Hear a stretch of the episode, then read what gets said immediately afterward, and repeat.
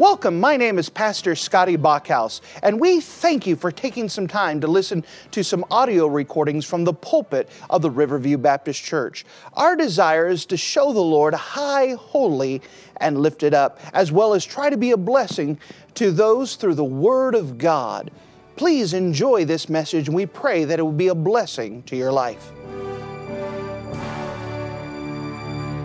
And if you wouldn't mind to take your copy of the Word of God and turn with me to the book of 2 Samuel in chapter number 20. The book of 2 Samuel and chapter number 20. We are now getting into our last couple messages left over in the life and ministry of David. Just a few more as we start wrapping up the end of David's life and the aftermath. Chapter 20 is going to be the end of the chronological order. Chapter 21 through chapter 24 is going to be dealing with uh, events that are not in chronological order that just didn't fit within the narrative, and so they'll be bouncing all over the place. But for us, as we hit this chapter here, we hit the wrap up of one of the worst periods in David's life, which would be the rebellion of Absalom. As the fallout has occurred, David has finally made his way back to Jerusalem. But unfortunately, things did not stop but people took advantage of this chaos, and we'll see this here in the book of 2 Samuel in chapter number 20. So if you don't mind to take your copy of the Word of God and look with me in the book of 2 Samuel chapter 20, and let's pick it up in verse number 1. 2 Samuel chapter 20 and verse 1, the Bible says this. And there happened to be a man of Belial, whose name was Sheba, the son of Bertrah, a Benjamite, and he blew a trumpet and said, We have no part in David, neither have we inheritance in the son of Jesse. Every man to his tent, O Israel.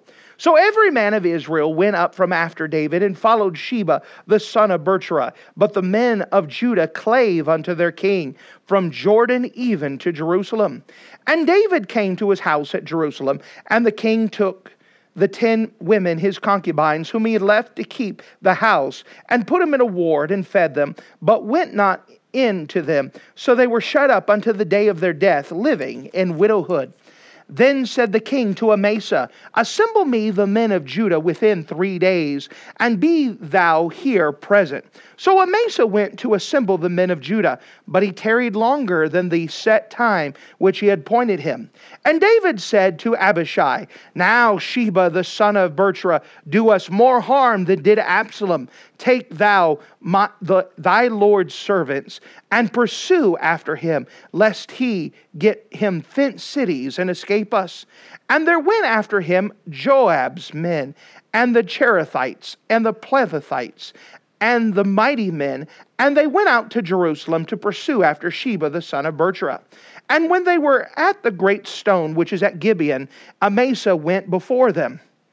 And Joab's garment that he had put on was girdled unto him, and he fastened it and upon a girdle with a sword fastened upon his loins in the sheath thereof.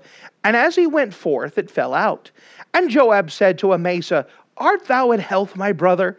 And Joab took Amasa by the beard with his right hand to kiss him.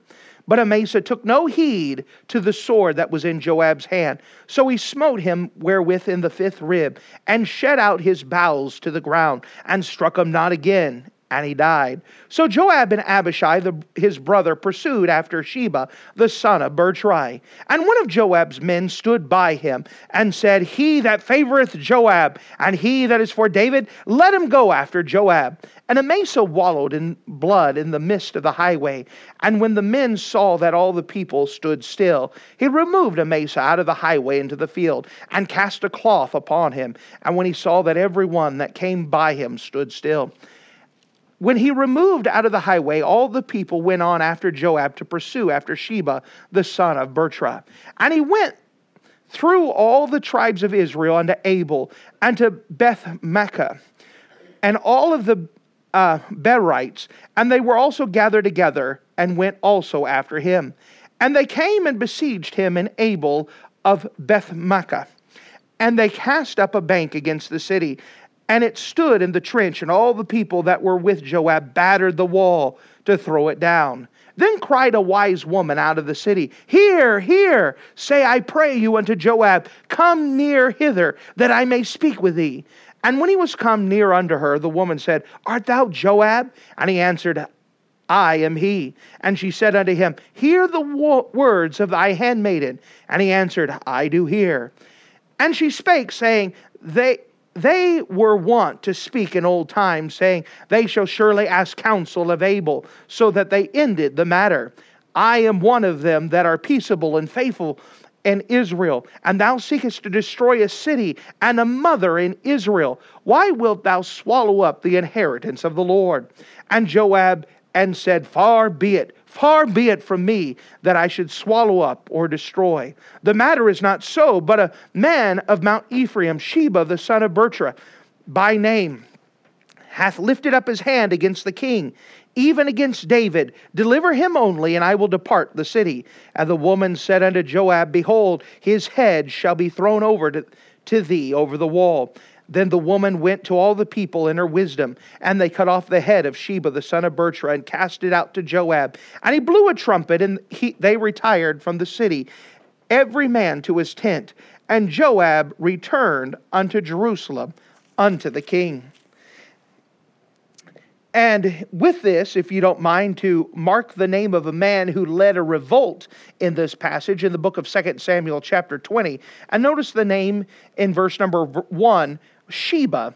And we're going to see here what is often called Sheba's revolt or Sheba's rebellion, which is something that followed quite uh, closely after Absalom's rebellion. And we want to see the effects and the events that occur during this time of Sheba's revolt. If you don't mind, let's go to the Lord together and let's pray. Dear Heavenly Father, thank you again for you being a wonderful God. And as we come up to you today, I'm just asking that you would just open up our eyes. This is a passage, clearly a narrative, a historical event that happened, but yet you desired to have us to learn and to be able to understand things here. I'm asking that you'd be able to be a help and be an encouragement to someone, even today. Lord, we love you. And in Jesus' name we pray. Amen. As we have repeated over and over, the book of 2 Samuel is a book of consequences. It's a book of chain of events that occurred because of one night that David had with Bathsheba. And we've traced through and saw these events and watched as they multiplied. And we come to once again another event that occurs as a direct result of one night in sin, Sheba's revolt. Sheba's rebellion. Of course, we've already seen the aftermath of Absalom's rebellion, and in chapter 19, we've covered in piecemeal as David returns over the Jordan River. He's met by several people. He's met by Ziba, the uh, Mephibosheth, who talked about Ziba, the servant. We saw Barzillai. We've met all these other people who have greeted David. However, at the end of chapter number 19, we identify and notice that only Judah was really excited of David's return, and the rest of the tribes of Israel were not as excited that David had returned to the throne. Once again, these people were kind of curious about look at David. David has caused all these effects. David has caused all of this. We wouldn't have Absalom's rebellion if it wasn't for David because of this. And, and they're a little bit bitter and they're a little bit upset over the effects, the, the consequences of David's. Instead of having years of peace that God had offered to David, they had consequences and consequences. With this, this allowed for a man to raise up a revolt during this time. The first thing I'd like to bring up to you is Sheba's revolt. Sheba's revolt. So, as the dust is setting, David is approaching Jerusalem, there's a man by the name of Sheba who stands up and he begins to get a crowd and says, Hey, we didn't want David to rule us. We don't want David back. Let's, every man to his own tent, forget David, forget Judah. We're going to do our own thing. So he blew up a trumpet and tried to get a revolt. And the way that it sounds is a lot more people were saying, Sure, sure, sure. But very few people ended up following him. But at the moment, it looked like this revolt was going to be a very bad thing. These people that hated David, people that hated his authority, people that hated these things. Well, as David came back, he took time to look upon his concubines. Remember, he had left these ladies behind for the purpose of keeping the house. He thought they would be safe, but instead, because of Absalom and the and the effects of Ahithophel, these ladies were violated. So David had to set these ladies aside and put them aside, and he had to take care of them legally. Now, in the midst of this revolt, revolt we come to a second thing, and we can see Joab murders Amasa. Joab murders Amasa. Now things become a little bit interesting. Notice with me in verse number four. Then the king said to Amasa. Now let's pause here. Amasa was the general of Absalom. Remember, Absalom rebelled against David? The person who was carrying out the military affairs was Amasa. Amasa was also first cousin to Joab, and so he was related to David's family. But David, when he, after the Absalom rebellion, he took Amasa in and says, Here, I'll still put you in charge. You worked hard for your master, you worked hard, I can trust you. And at the moment, David was not very happy with Joab. Remember what Joab had done? He killed Absalom. So, David, when this rebellion occurs, he wants to keep Joab aside. Here, I'm not happy with you. You go over here, take a time out. I'll deal with you later. Let me cool down. Amasa, you're the man. You're in charge. I need you to go take care of this.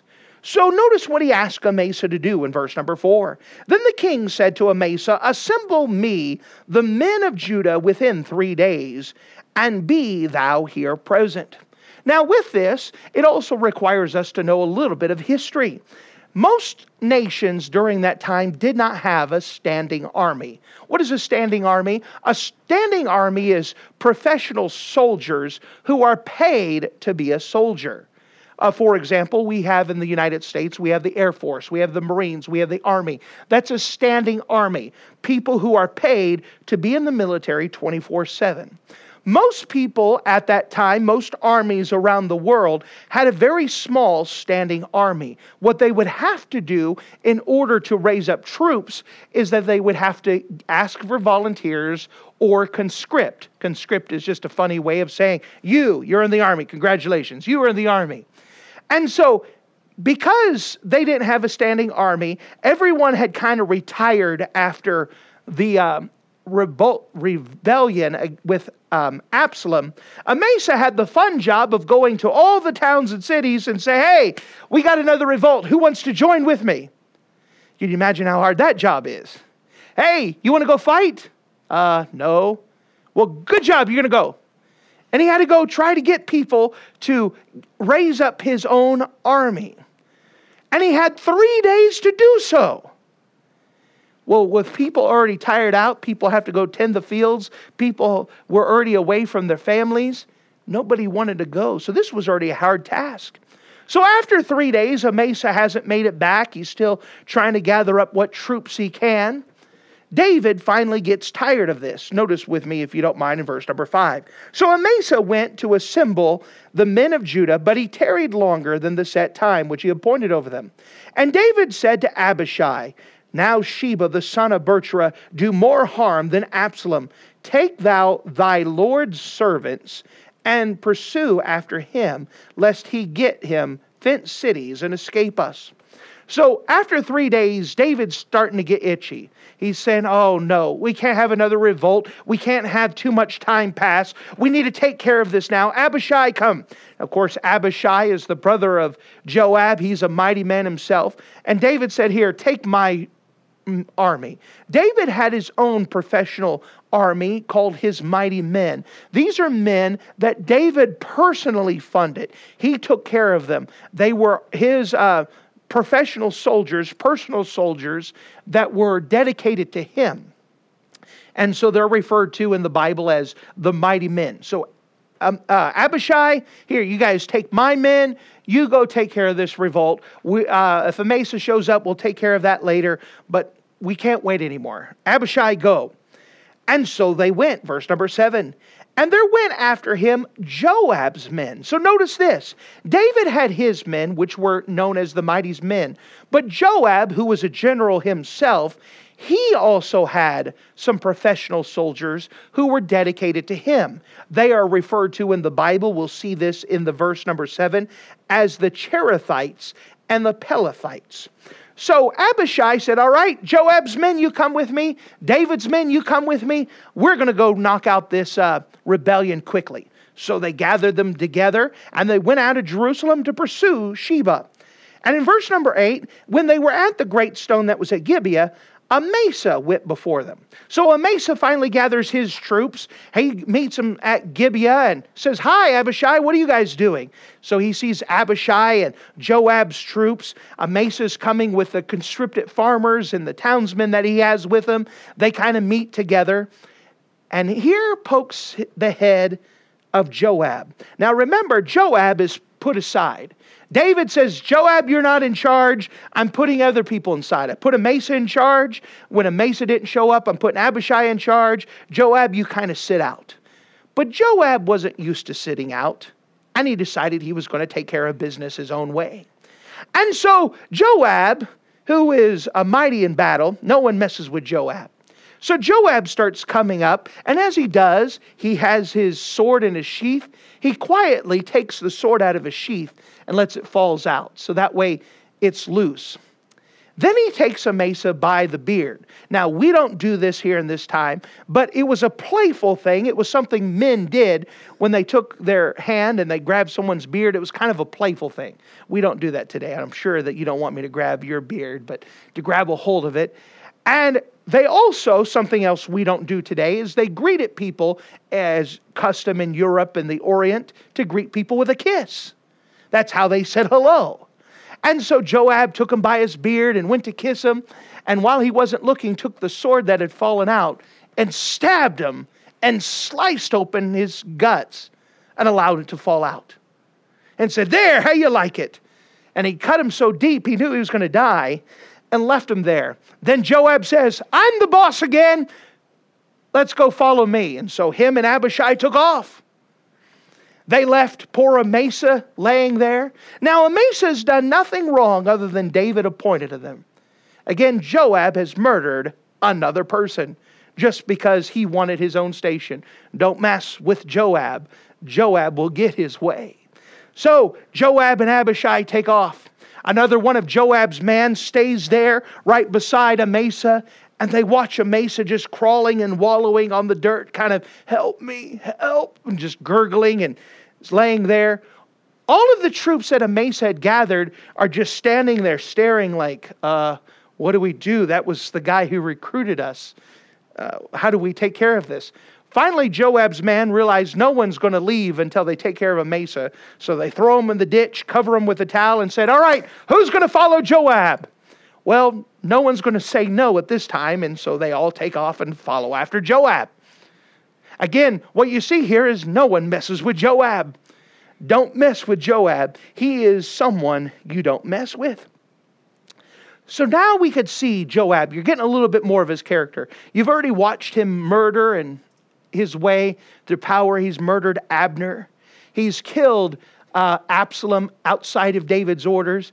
Now, here's another one of his victims just because he didn't like the way that things went in there. He killed him. And now he stands outside of a city. They follow uh, Sheba to a city named Abel.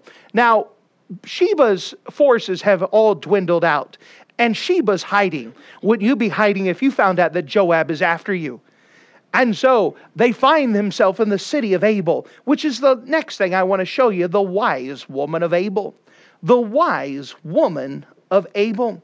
So Sheba comes to the city of Abel and hides. Joab comes with all of his troops, and they begin to besiege the city.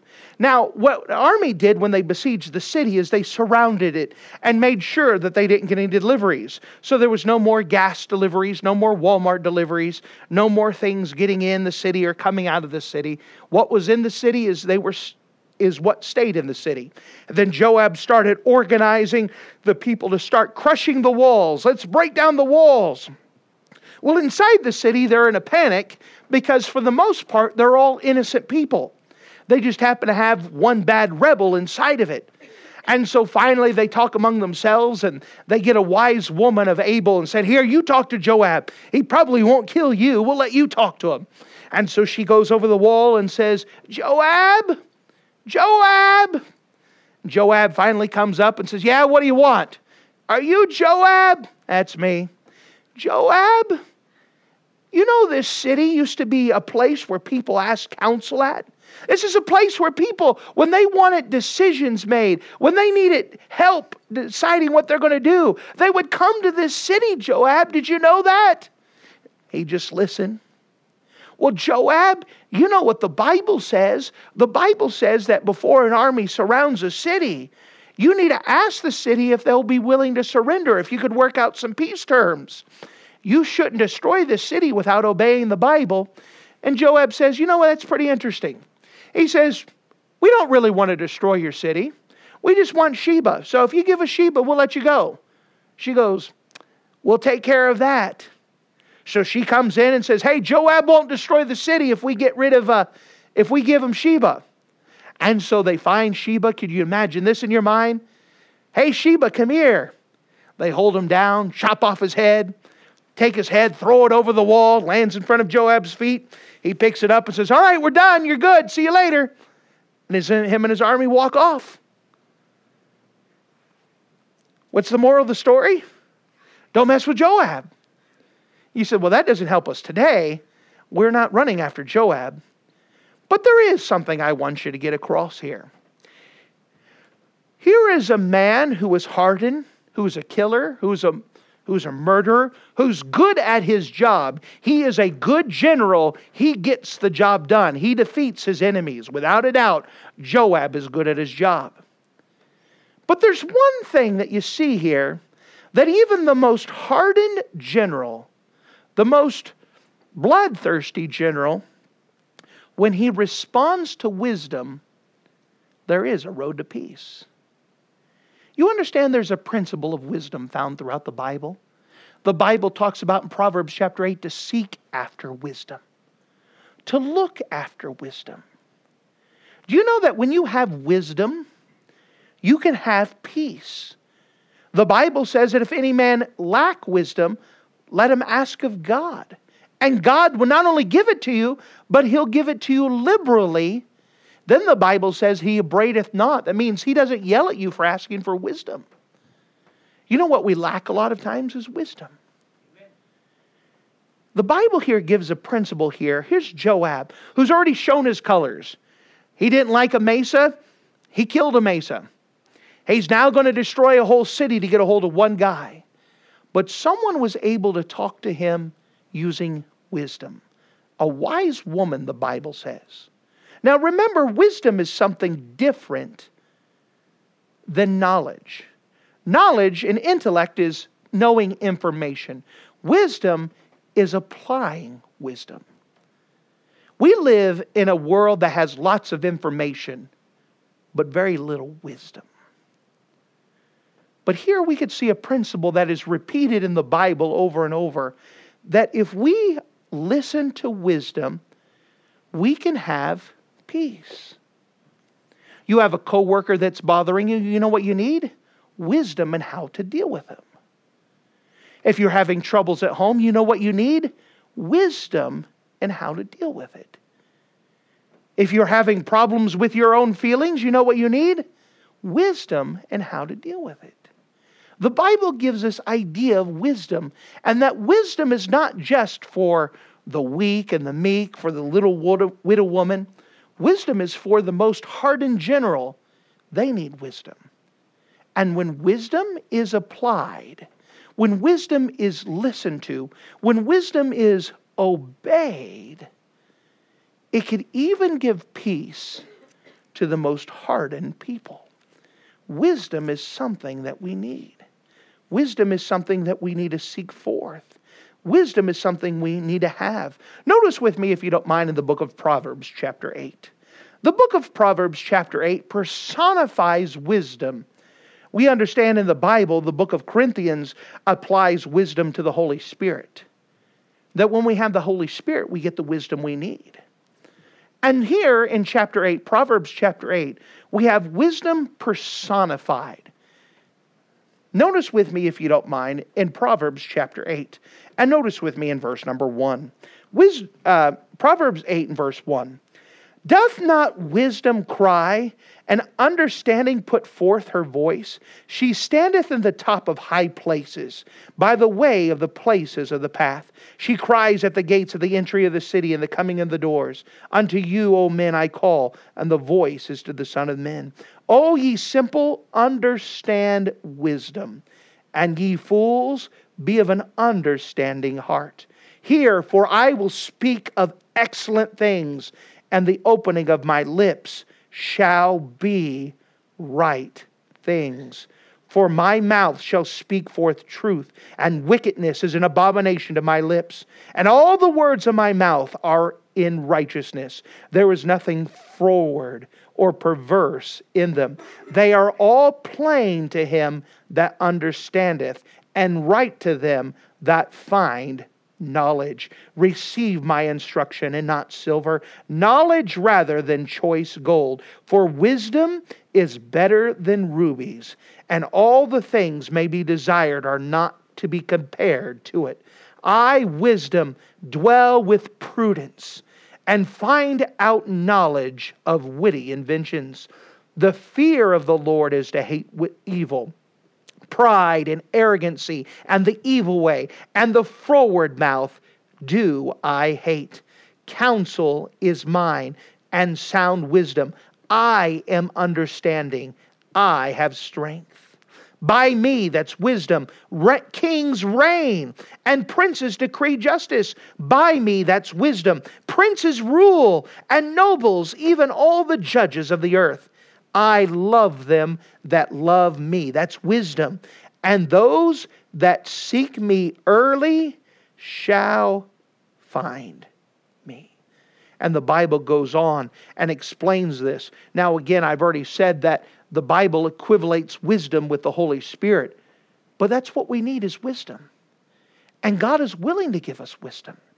Wisdom is what we need to have the decisions for day to day. Wisdom is what we need from our mouth. Wisdom is what we need to have understanding. Wisdom is better than gold, better than money. To have wisdom. In fact, Solomon, many people are familiar with this, that God said, Solomon, you tell me whatever you want. I'll grant you one wish. Tell me one thing that you need. And Solomon said, I want wisdom. I need wisdom. I need wisdom. In fact, he gives this illustration. He says, I'm like a child. I don't have enough sense to get out of the rain. Have you ever seen a child outside playing in the rain and they don't realize that they should probably get in? They're out there having a good time. Sometimes that's how we are. We don't realize that the things that we're doing can harm us, can cause us problems. It's almost like a child who goes outside without a coat on a day like this, and you're like, What are you doing? Don't you have enough sense? No. Solomon says, I'm just like that. I'm just that lack of wisdom that I don't know what's best for me. I don't know what I need. And God said, That's the spirit I'm looking for. That's the spirit I can help when someone says, It's not me, I don't know what to do, God says, I can help someone like that. The problem is, is the, the people that think they have everything figured out. The people that think they have all the answers. The people that say, I know what's going on here. Those people that are no longer teachable, they lack wisdom. The Bible says very clearly, I love them that love me and those that seek me early shall find me. What does it mean to seek early? Does that mean you have to wake up at five o'clock to get wisdom? No, that's carrying the idea that as quickly as you come into a situation and you ask wisdom. Oftentimes we wait until the consequences and everything is falling apart and then say, God, I don't know what to do. If we asked God earlier, things wouldn't have fallen apart, things wouldn't have gone so badly. We need to seek for wisdom quickly. Seek for wisdom early. When you come into a situation, immediately be saying, God, I need help. What do I do? How do I deal with this? When you're battling with your mind, by the way, that's where the battleground is at, your thought life. God, I don't know how to handle how I think. God, I don't know how to handle how I feel. God, I don't know, know how to handle this decision. God, I don't know how to handle this person, this situation. God says, You seek me early, I'll give you wisdom. One more promise, and I referenced it before, but I want you to see it for yourself in the Bible, the book of James. The book of James in chapter number one. in Proverbs chapter 8, we saw wisdom personified, meaning that it's pictured as almost like a human quality, where it says, Seek me, princes who sought me. It's almost like you had wisdom in a human form. By the way, that's Jesus, that's God. But in the book of James, which is again a promises that we apply here in the New Testament for us and nowadays, notice with me in James chapter 1, James chapter 1 and verse 5. If any of you lack wisdom, let him ask of God that giveth to all men liberally and abradeth not, and it shall be given to him. Quite simple, the qualification you lack wisdom. I don't know what to do. And God says, That's the time you come to me. And He said, I'll give you wisdom liberally. I won't give you a small scoop, I'll give you a heaping scoop. I'll give you more than enough and I won't even yell at you. I won't say, How come you didn't know the answer? Why are you asking this? Aren't you glad that God never yells at us for asking for wisdom? That means you can ask for God's wisdom for anything and everything and often. God, I don't know what to do.